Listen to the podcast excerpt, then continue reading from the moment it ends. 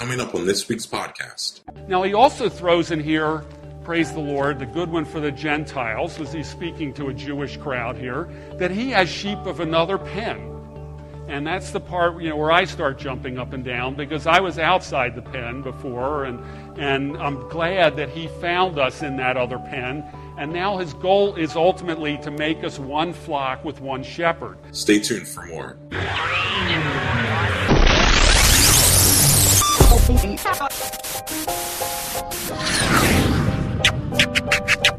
welcome to another New Hope Chapel podcast. Located in Arnold, Maryland, New Hope Chapel is a vibrant church committed to biblically based teaching, often focusing on discovering the Jewish roots of the faith. You can find out more about our church at newhopechapel.org. Now, here's Karl Nebbia with today's message. So, uh, today we're going to continue in our series on uh, the I am statements of Jesus. We've been through a number of them already. I am the bread of life. I am the vine.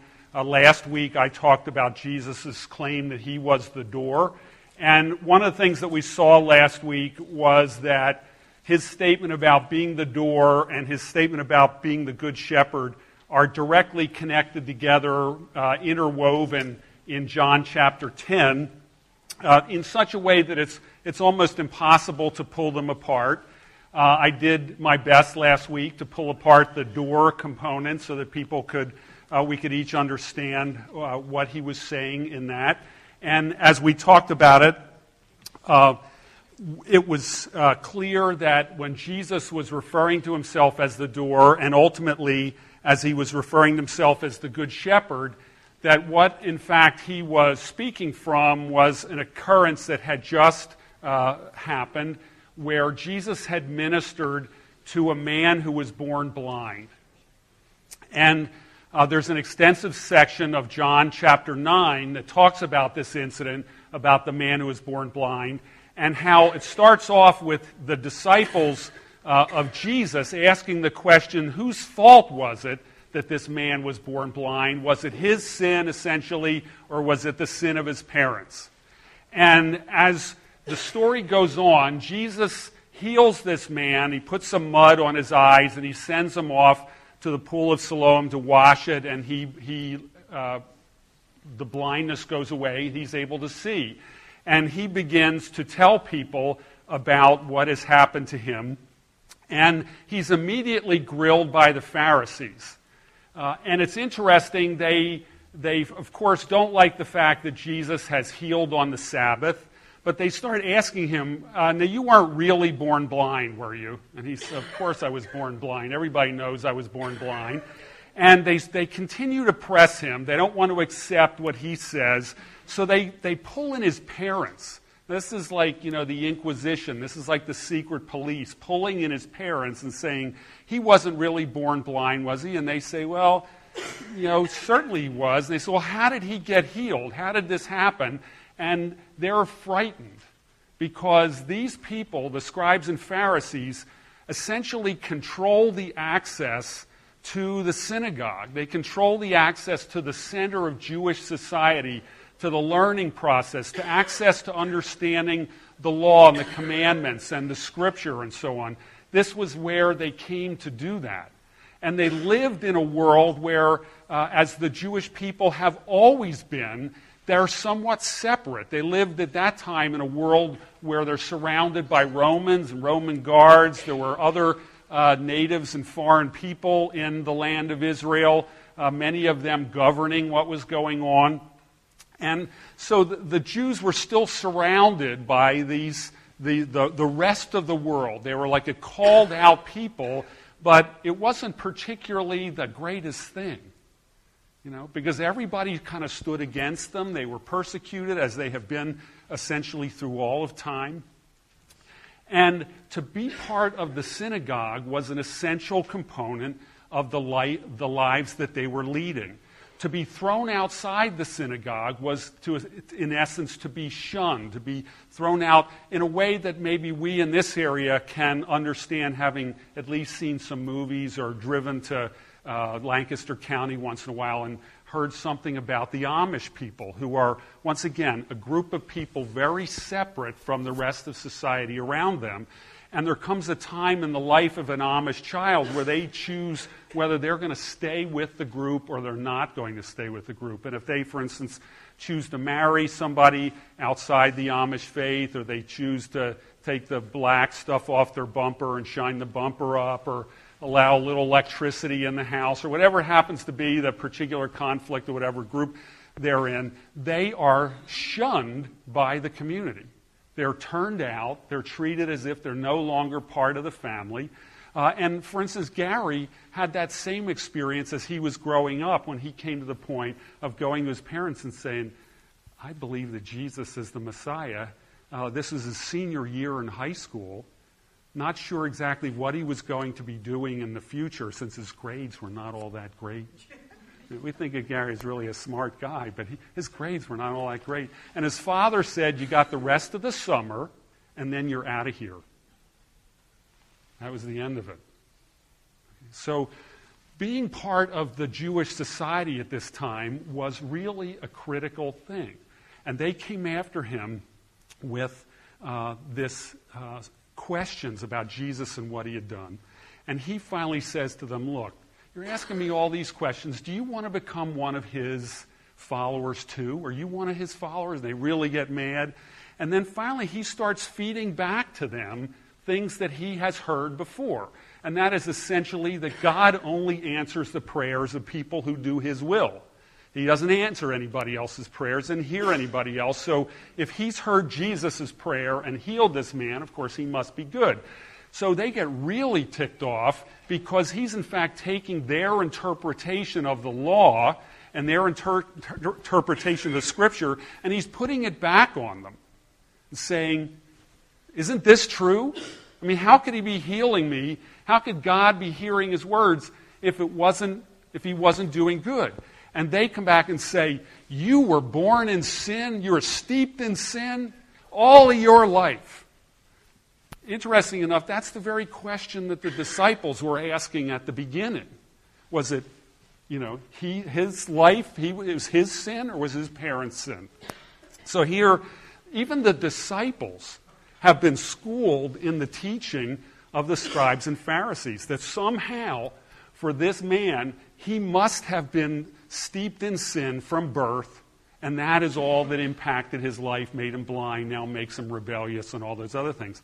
And that is in a way to then separate themselves and say, we're the people who know. We're the people in charge here. We're the ones who understand what the Bible says. Uh, you don't.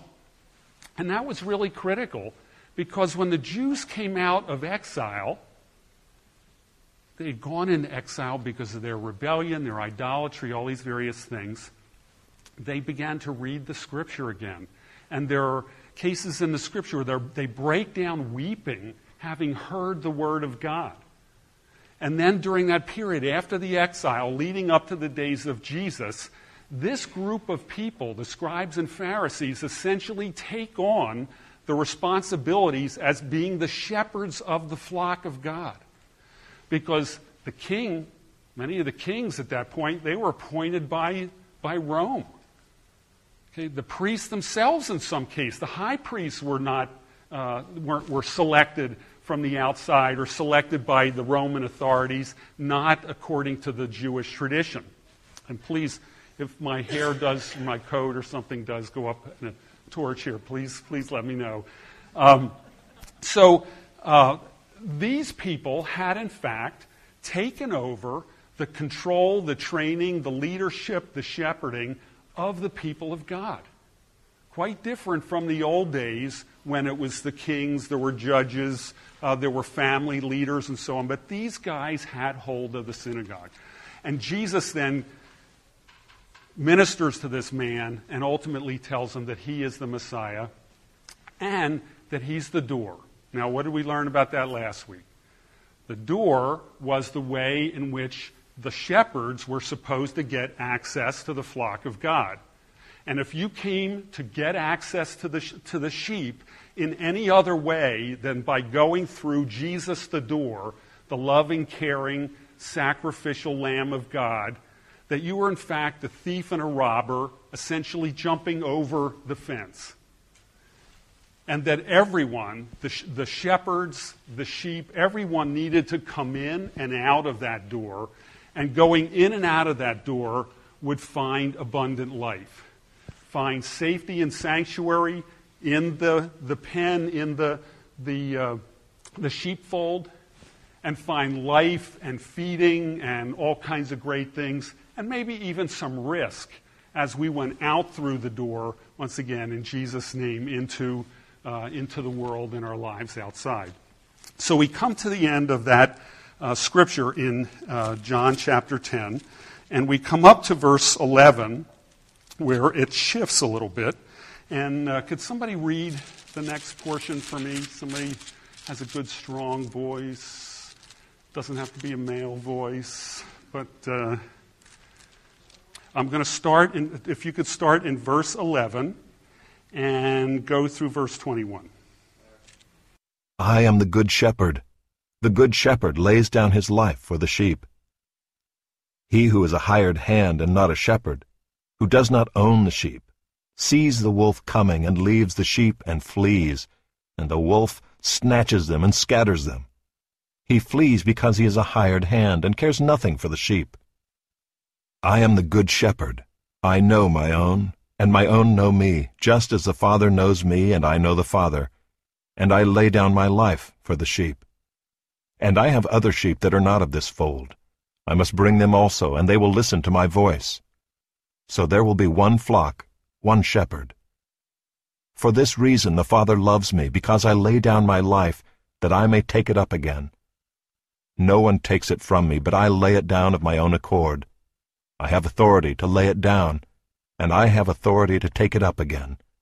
This charge I have received from my Father. There was again a division among the Jews because of these words. Many of them said, He has a demon and is insane. Why listen to him? Others said, These are not the words of one who is oppressed by a demon. Can a demon open the eyes of the blind? Amen. I wasn't going to let you get out with a little bit of artwork today. So, uh, fact, last night, I, I don't know if I know that some of you are really into classical music. You've got classical training and so on. And one of the wonderful things about studying the scripture is that as you begin to look at a little bit of it, you begin to see more and more how it is sewn together, how it's written together into what really begins musically to, to, to seem like a symphony.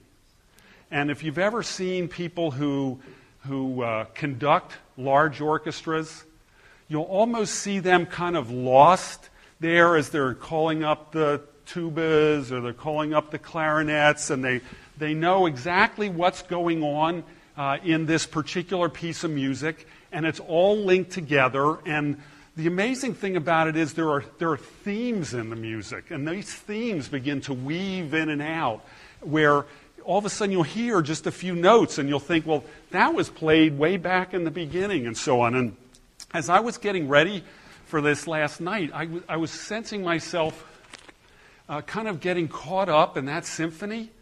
And this was turning into a really big symphony with lots of pieces. And, and I'm sure as we, I was sitting there preparing, Loris was, Loris was seeing me like this with my laptop on, on my lap. And I was probably sitting there like this, typing a little bit. When inside, what I was seeing was all this, you know, wonderful stuff linked together and tied together. And, and I had like 30 slides with amazing artwork that was representative of, of all this stuff that I was seeing linked together.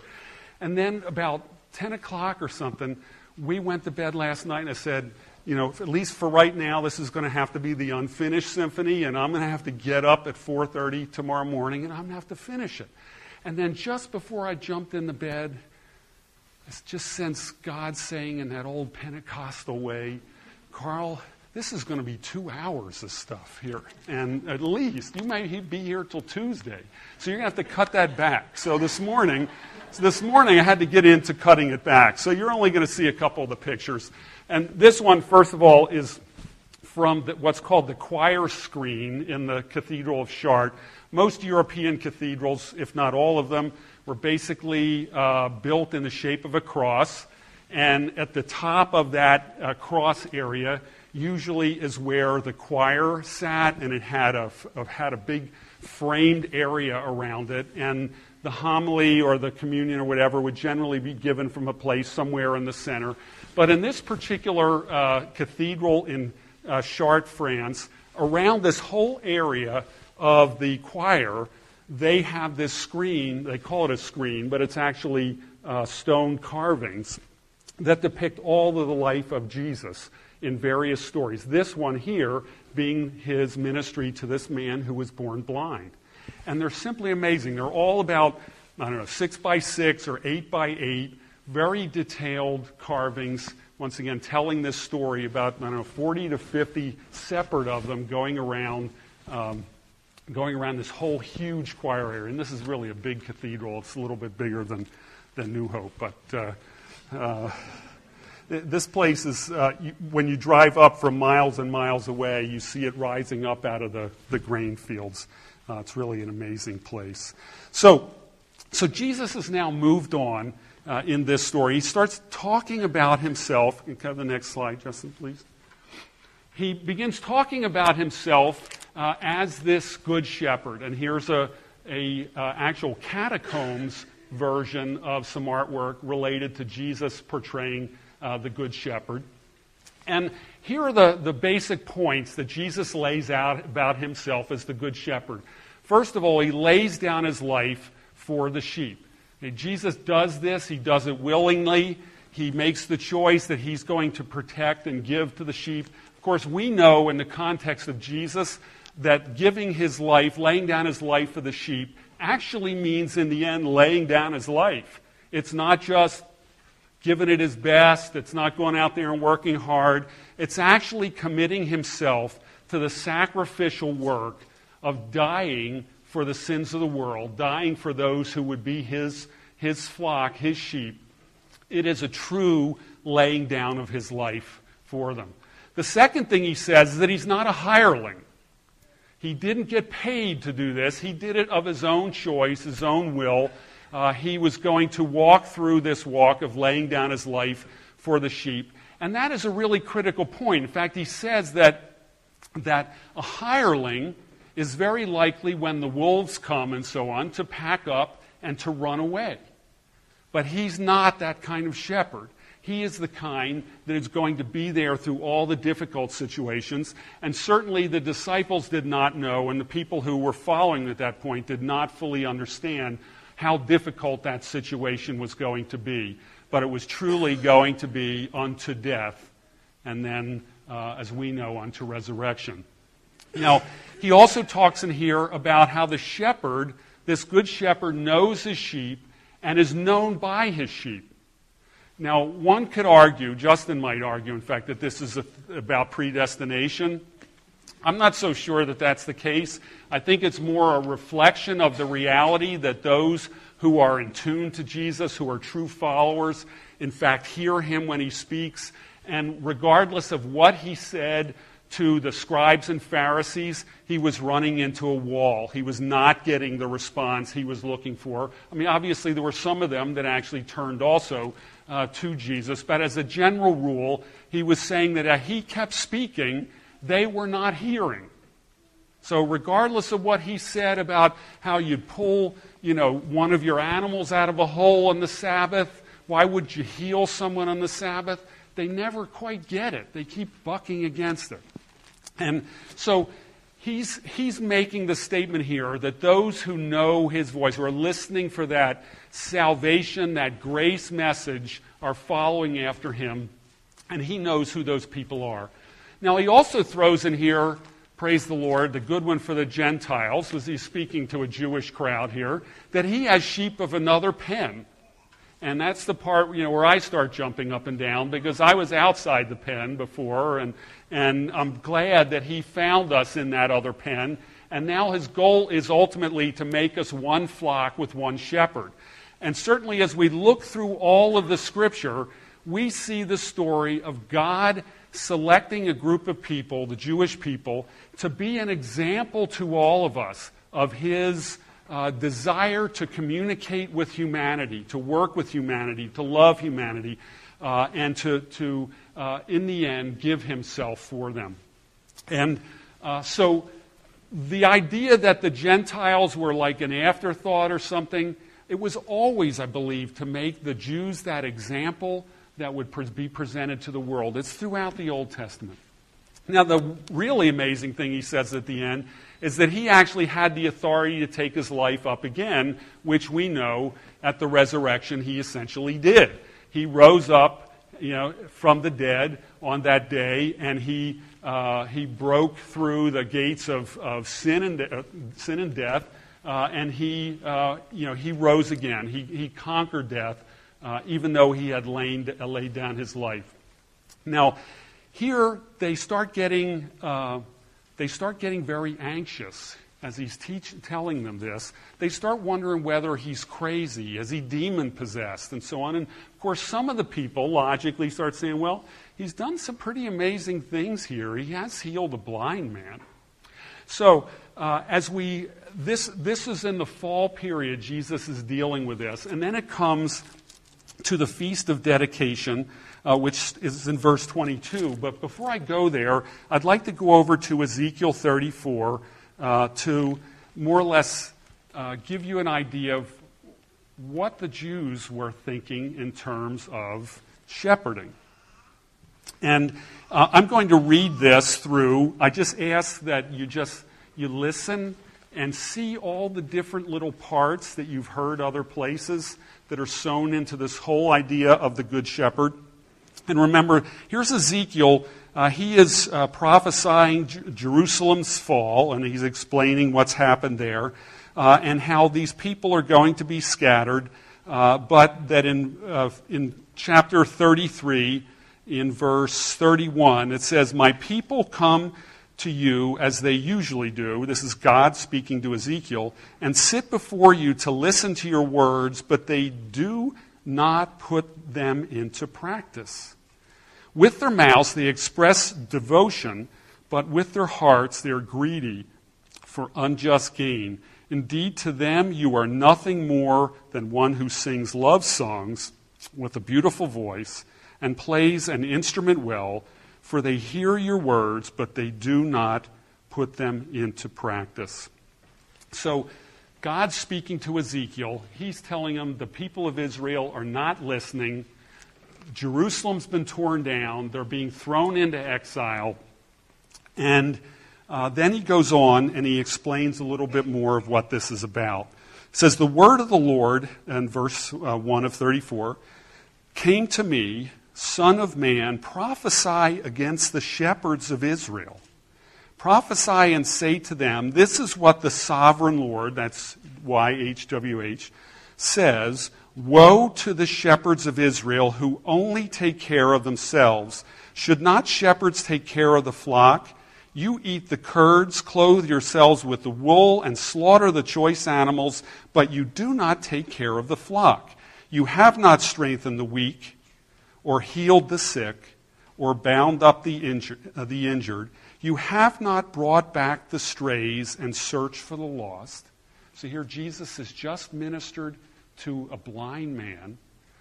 As we know, when Jesus talks about the shepherd, he talks about the shepherd being willing to look for the one lost sheep, even when there might be a hundred others. He said, You have ruled them harshly and brutally, so they were scattered because there was no shepherd. Even Jesus, as he looks out over people who are following him, saying they look like sheep without a shepherd. And when they were scattered, they became food for all the wild animals. My sheep wandered over the mountains and on every hill. They were scattered over the whole earth, and no one searched or looked for them.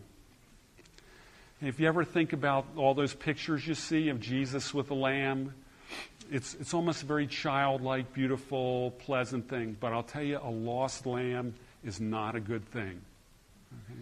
I remember when I was growing up, my parents used to put me in charge of my little brother, who was eight years younger than I was. And we would go into one of these big stores, and we'd be walking around, and my mother would be shopping, and my job was to keep an eye on Mark. So Mark at that point was very small, and he would be winding, wandering around inside and out of the clothing racks and stuff, kind of playing hide and seek. And um, I would finally come to that point where I'd think to myself, wouldn't it be an interesting trick to play on Mark if I suddenly just kind of disappeared? So I would hide myself among the clothes as he was wandering around. And I'll tell you, a sheep that does not know it's lost is happy go lucky. But that moment the sheep finds out that it's lost, man, the look of fear on his face. Uh, you know, I still have to repent. uh, I'm still struggling with my repentance, uh, but but anyway, it, it was just the look of shock as he suddenly realized he had no idea where anybody was. Not my mother, not me, not anybody. He's just there in this big crowded store. I mean, that's what a lost sheep is really about. It's not just the nice pictures of the shepherd with over. I mean, that's the result, but a lost sheep is not, is not a good thing. Okay, then it says in verse 7 Therefore, you shepherds, hear the word of the Lord. As surely as I live, declares the sovereign Lord because my flock lacks a shepherd and so has been plundered and has become food for the wild animals, and because my shepherds do not search for my flock but cared for themselves rather than for my flock. Therefore, O shepherds, hear the word of the Lord. This is what the sovereign God says I am against the shepherds and will hold them accountable for my flock. I will remove them from tending the flock so that they can no longer feed themselves, and I will rescue my flock from their mouths, and I will and will no longer be food for them. For this is what the sovereign Lord says. I myself will search for my sheep and look after them. As a shepherd looks after his scattered flock when he is with them, so will I look after my sheep. I will rescue them from all the places where they were scattered. On a day of clouds and darkness, I will bring them out from the nations and gather them from the countries, and I will bring them into their own land. I will pasture them on the mountains of Israel, in the ravines, and in all the settlements in the land. I will tend to them in a good pasture, and the mountains and heights of Israel will be their grazing land. There they will lie down in good grazing land, and they will feed in a rich pasture on the mountains of Israel. I myself will tend my sheep and have them lie down, declares the sovereign Lord. I will stra- search for the lost and bring back the strays. I will bind up the injured and strengthen the weak. But the sleek and the strong I will destroy. I will shepherd the flock with justice. So, I think it's very important for us to recognize that having come through the exile period, having come back into the land, it was certainly within the, the ability of the scribes and Pharisees to have concluded that somehow all those people before were the bad shepherds, and they were coming back in with the Word of God, with the law, with the rules, and so on, and they were there to instruct everybody how to live. And here, when Jesus steps up and says, I am the good shepherd, he is declaring himself to be the shepherd of Ezekiel 34, come to bring back the scattered, come to draw in the lost, come to heal the sick.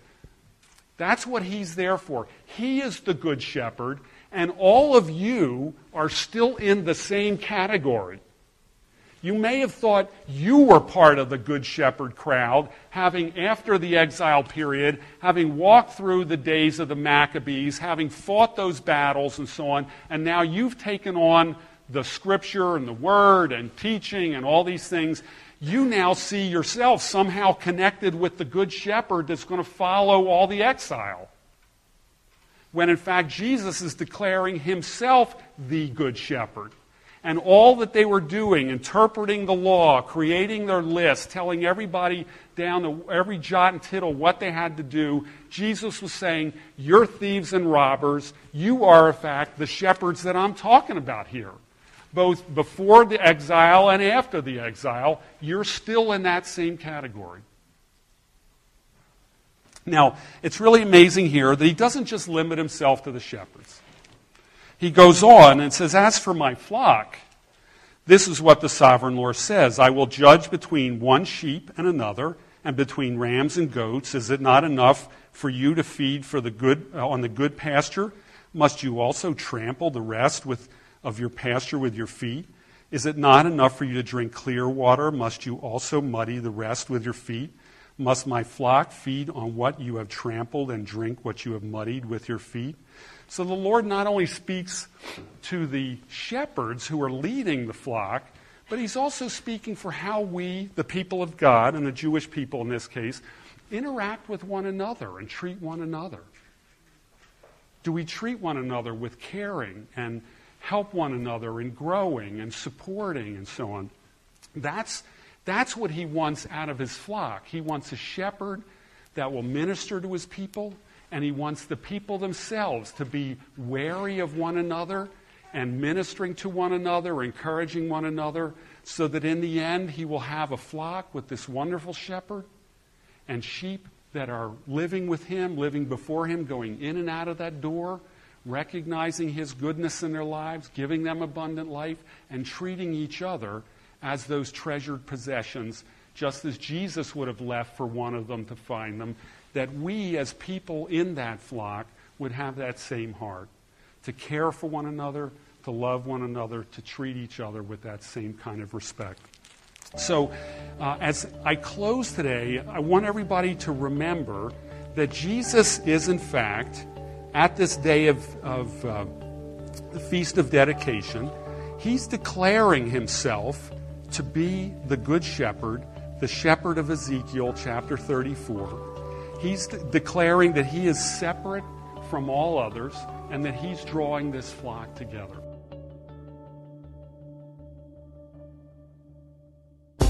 Thank you for listening to today's podcast. We hope it was a blessing to you. New Hope Chapel is a vibrant ministry in Arnold, Maryland. We are a Christ centered church with biblically based teaching focused on the Jewish roots of the faith and committed to helping each person discover and use their spiritual gifts. If you're in the area, we would love for you to come and visit. You can find out more information about our church at newhopechapel.org. Subscribe to the New Hope Chapel podcast on iTunes and you'll get the next podcast in your sleep.